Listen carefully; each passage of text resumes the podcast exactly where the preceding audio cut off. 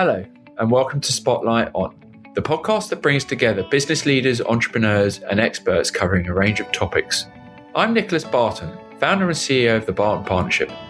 We're an award winning executive recruitment and consulting solutions firm providing permanent search and independent consulting services across strategy, sustainability and M&A, data and analytics, and transformation and change. Welcome to the Barton Partnerships Women in Leadership podcast series. I'm Victoria Montague.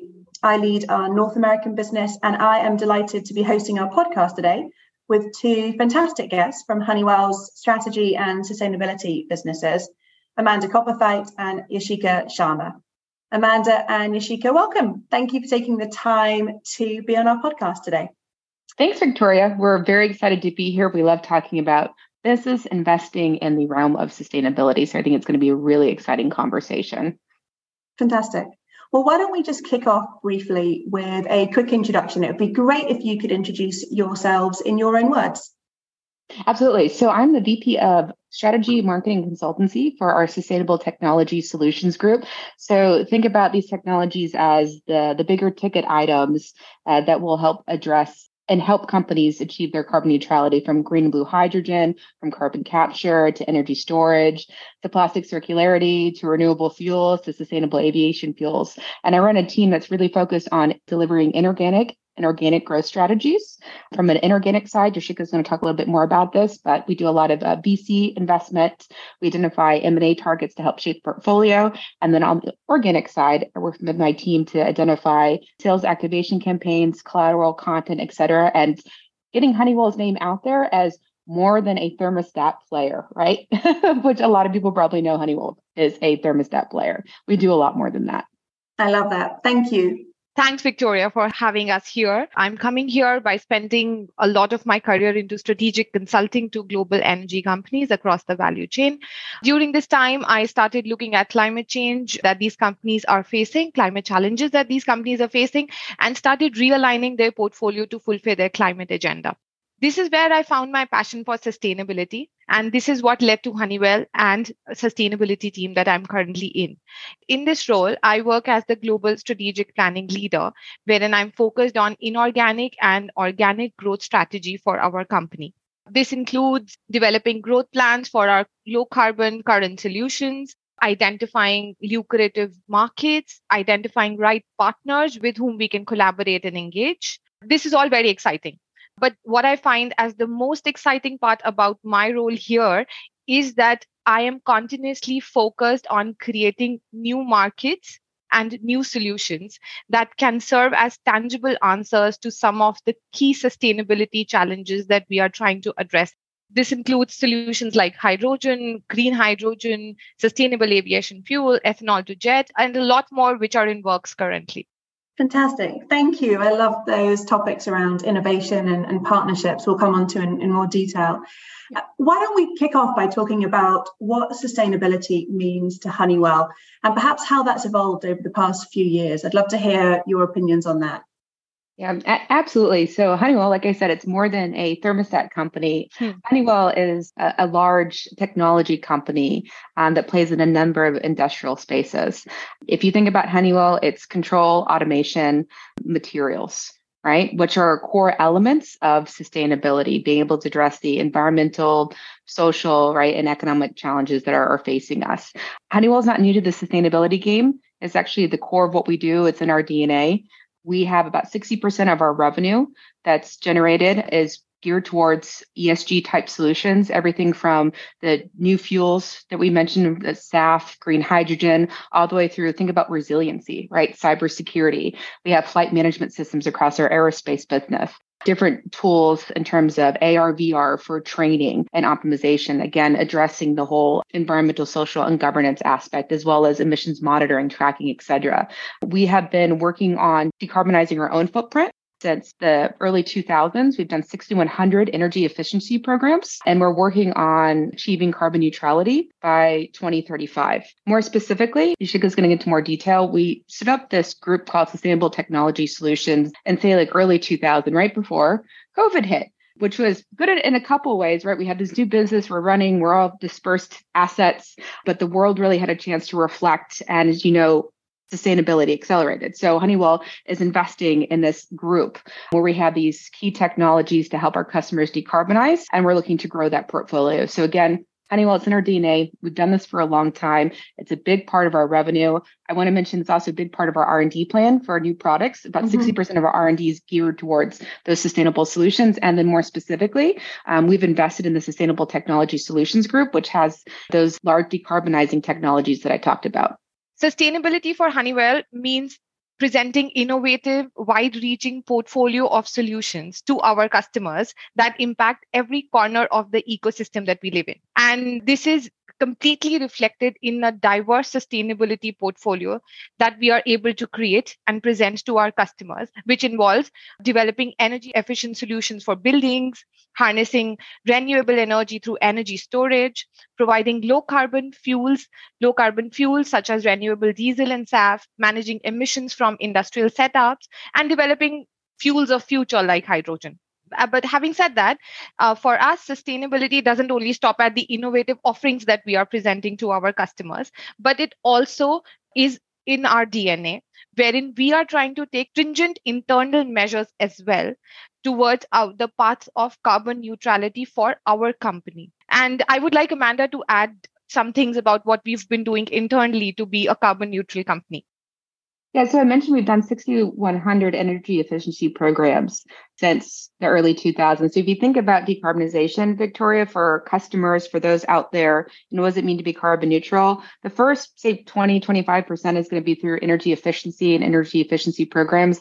The next is going to be through that optimization. So I mentioned automation, controls, et cetera. Then you're going to have the, the rest of the 50% where you're going to have to potentially implement things like carbon capture, lower carbon intensity fuels. And then some companies, not ours, likely have to go out and buy some carbon credits to achieve the carbon neutrality because your sustainability journey is going to vary by asset and location. So we are working on doing those things. And I hate this term, but we are dog fooding our own technology to help us get to carbon neutral and linking on an asset by asset basis. So we get that full feedback loop. Decarbonize Honeywell, we learn how to do that and we apply it to our customers. Thank you. I, I, love hearing about how you know you both said it. It's in your DNA. This isn't something that you're new to, and sixty percent of all of your revenue being ESG related is huge. Part that is definitely coming across is this isn't just an external. How do we sell our products and services and capabilities? This is absolutely within the core, like you said, within the DNA. How do we do this within Honeywell as well? We've talked a little bit about this already, but has the business needed to provide any additional investment over the past couple of years to scale up ESG commitments? Or do you feel like you were already on such a pathway to do that? It's just been a natural progression? I feel like it's been a natural progression. We were going to place those bets anyways. We may have just mm-hmm. prioritized and racked them stacked them in, in a different way and called it a different theme, but we were well on our way to being a part of that energy transition, especially in Honeywell UOP, which STS is a part of. You know, UOP, they've been the creators of fuels for a hundred years. So this was just mm-hmm. a natural evolution as you get to peak oil, peak fossil fuel demand. It was already something that was in their game plan. It just accelerated, right? We've done about 90 to 20 uh, corporate ventures, of which a number of them are related to some element of sustainability. Specifically in our group here, we did one on electric hydrogen, which is a green hydrogen electrolyzer DAC provider. So that would be one example of investment. And we're looking at investing in some more venture companies. Fantastic. Thank you. Amanda, you've talked very publicly about the importance of ready now sustainability. Can you tell us a little bit about what you mean by that and perhaps sort of the importance of, of thinking about the short as well as long term work within this space? That, that's a great question. That's something that Yushik and I talk about a lot, and it's one of our great campaigns and something we have to keep in mind as we're shaping the portfolio. So, Ready Now is technology that you can uh, deploy today right? So carbon capture for those hard to abate segments like cement, steel, petrochemicals, et cetera, th- those are ready to go. We can put the carbon capture unit on the post combustion capture the carbon. We partnered with companies like EnLink, who are a big pipeline uh, provider in the south, east, and west of the US, to then be able to take CO2 offtake to the, either deliver it for utilization or downhole. Same thing with our SAF technology. Refiners can use that today It's ready to go. It's not in development. It doesn't, it's at commercial scale. It's not pre-pilot. It's not between pilot and commercial. It is that that commercial element. So yeah. that's where the the ready now comes in. So customers don't have to wait. We don't need to wait. We can start addressing what we need to to limit that 1.5 degrees Celsius warming. Brilliant. Thank you. One thing that you've talked about a little bit in our previous conversations and alluded to today is around partnerships. And we're happy, very happy today, not just to have one, but to have two guests from Honeywell on our podcast, which I think speaks to that importance of collaboration. We talked a little bit about you working with TPG Capital, looking at coalitions with 3M and Apple. Can you talk a little bit more about the importance of collaboration and partnership everything we do together. Um, Nishik and I are other teammates at Honeywell. We do it as a team. They say that rising tides raise all boats. I'm going to have to think about a different analogy, but partnerships are necessary. This is an ecosystem that has to develop. And those who may have been competitors in the past that don't compete on same technology, but adjacent or complementary technology will need it. There's going to be technology provider needed for carbon capture, for SAF, for others, right? Because market development and timing is going to vary by geography, where there's incentives what's available in terms of infrastructure within that geography and, what industries you're targeting. So it's an absolute must in terms of partnerships and working together and having uh, more companies come out with ready now and commercial technology. Yashika, did you want to add to that? How I understand uh, inorganic or partnerships is that sustainability or the climate challenge is an evolving problem that we face every day and which requires evolving solutions more so uh, worth noting is that, that these solutions are needed right now and at scale as well. So, at instances, individual companies are not that efficient and effective to deliver these solutions independently. And let's say e2e end-to-end solutions independently. It's better or they choose collaborations with experts that can quickly bring knowledge skills resources and scale to create meaningful solutions this is why at honeywell completely believe in uh, creating a healthy mix a good mix of partnerships and collaborations along with our in-house capability development that can bring in a lasting impact to the sustainability challenges that we face. There are a lot of great ideas and solutions which are floating around. And trust me these solutions and ideas are not only created by big companies but also by some niche players who are real experts in their own field so, what we are trying to do here is that we are trying to collaborate and partner with not only big players, but also some niche mm-hmm. providers who are able to tackle the problem that we face. I mean, the niche problems that we are trying to solve for our customers. Amanda, do you want to talk about specific examples? Yeah, very happy to talk about specific examples. So, um, which also goes into the timing element, right? As we shape the portfolio, we have to look at venture investments from Series A to Series C, those that are in maybe the pilot to commercialization phase, those that have been commercial, and then you know, do we have existing technology that is ready for commercialization, maybe in a different adjacency? So specific um, examples, I mentioned the electric hydrogen um, venture investment made earlier this year with other strategic partners like um, Equinor, Mitsubishi Heavy Industries, Rio Tinto. I believe Amazon was also part of that investment. We did a investment in partnership with United and Alder Fuels. Yes. Alder Fuels has a technology that enables the pyrolysis oil that was extracted from, say, biomass to then be, we call it upgraded. And basically, you can make sustainable aviation fuel with it. So, through that partnership, United committed to about 1.5 billion gallons of SAF, right? not as big in the grand scheme of things, but definitely uh, one of the largest uh, deals out there in terms of SAF. We also have partnerships with EnLink. I mentioned that earlier in our conversation. They're a big pipeline provider in the South east and west of the US, they actually have about 10% of all the pipeline capacity in Louisiana, which is key because Louisiana has already identified themselves as a, a hydrogen hub. They'll be able to provide that transportation gap we have in our portfolio and where we're not going to play for carbon capture, uh, utilization, or storage. We've also done a recent partnership with UT Austin on developing our carbon capture technology. So through that collaboration, we'll be able to provide differentiated actually capture material and sources. So those are just kind of a few examples. We have a, a number more in works and ones that we've announced, but those are just some few examples across the value chain. Thank you. Uh, it's really inspiring to hear about those. I think listening to you talk about that bigger picture view, it's very inspiring. And I think it's also very hopeful. It's easy to get a little bit negative about these topics sometimes. So, really appreciate that. Another topic that hopefully provides some inspiration as well. I know we're all very passionate about women leadership in sustainability. So it's clearly a huge strength at Honeywell, given who's here today, um, but also given things like Amanda's recent Grit Award nomination. Congratulations again. Why do you think this is a strength for Honeywell? And as a follow up question, what advice would you give to women looking to grow and progress their career within this industry? Absolutely. So, you know, both Yashika and I mentioned before, it's a strength of Honeywell because it's just at the core of what we do.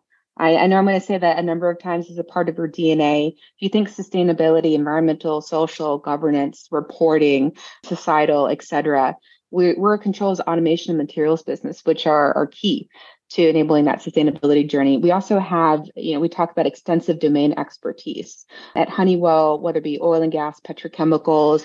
In our advanced material business, we work closely with AstraZeneca, providing the, the vials for material for the vials for the COVID 19 vaccine, et cetera, because we know those industries so well that we can help them through a sustainable transition and towards sustainable development to a sustainable outcome. And, and that's really key knowing what's ready now technology, what's going to impact their operations, what their shareholders mm-hmm. looking for, and what their customers are looking for. So that that's on the Honeywell side, and that's where I believe fundamentally believe we are well positioned to win. Technology, core of what we do, and our deep domain expertise across a number of these industries. And then pivoting back to that, the the women leadership piece in there, yeah. what advice would you give for other women who are thinking, I want to build my career in this environment, or I want to work in an organization like Honeywell that is is promoting female leadership within sustainability? So, sustainability requires knowledge of the political, economic, technical, legal, social, and environmental. So, just because you don't have an engineering background or a business background, those who are scientists, biologists who worked on this the social side know what your strength is from an ESG or sustainability perspective and enter through that way. So all different careers and backgrounds are important for the sustainability journey and kind of different thoughts and bringing those all together. So I'd encourage those that want to get into a sustainability and technology company, don't let not having an engineering degree stop you. I don't have one. I have an undergrad in economics, an MBA, and then a master's actually in sustainability and environmental management before it was cool. You don't need one. Ability to learn is is quite key. It's a new and a emerging field. It's very complex, and there's a place for everybody one of the things that I would want to add on the top of it is that how we understand sustainability is a combination of science and art. And yeah. because we are handling very complex problems, these are not something that you can just sit in a laboratory and you can solve them. It involves everything that Amanda said political, investments, technology, everything combined together is what uh, what we what takes to solve a sustainability challenge. And to that, what I understand, two of the skills that I feel are very important for any individual who wants to play in this field is their inquisitiveness and their adaptability. Because this is an evolving and a complex complex field so you always have to keep a questioning that is this something which is going to bring the right answer to my customer? Does it solve the problem that i have today? Will it bring something meaningful to the business and to the environment as well adaptability in a way wherein we say that we are able to change along with the new ideas and the changes which are happening in the market and we are completely able to adopt very quickly swiftly the solution we want to present. So i think these two things are helping me go a long way in the sustainability space. So i would uh, really recommend people to be very inquisitive and adaptable to changes yeah. which are happening and the last thing I want to add on, as we just intentionally to uh, close out this question, is your network. Your network is so critical, right? And any job that you do, a woman in leadership, wherever you are, especially in, in sustainability, having that broad and diverse network where you could quickly go to someone who has the answers and the expert of the field, you're going to have to know a lot of experts. So quickly getting that to that, knowing who the thought leaders are so that you can get the right inputs to solve the problem is also very helpful and reduces your your time uh, to solve the problem and the quality of output. Again, you're not going to know everything, know what your strengths are, but your network is going to help.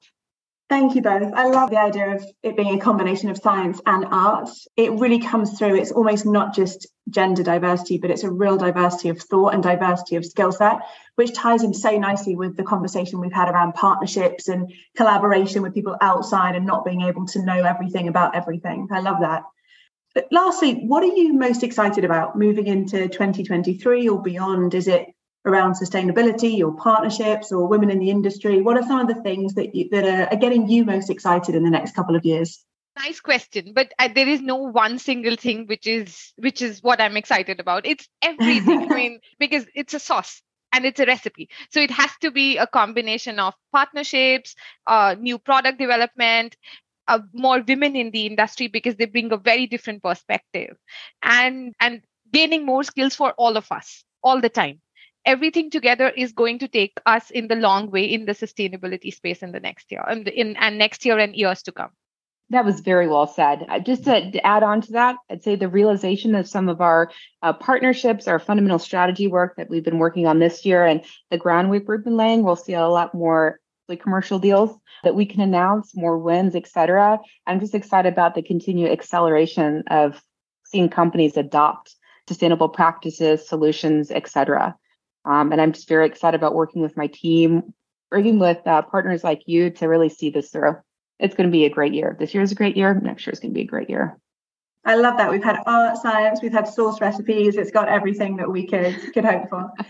Thank you. Thank you so much for sharing your story. It's been very insightful. I think especially inspiring, at least from my perspective, to hear you talk about collaboration with such passion and coming together of such huge industry players and and such great minds to, to you know to ultimately do good in the world and especially with so much of that being driven by women. It's brilliant. Thank you. Thank you so much. Thank you for taking the time.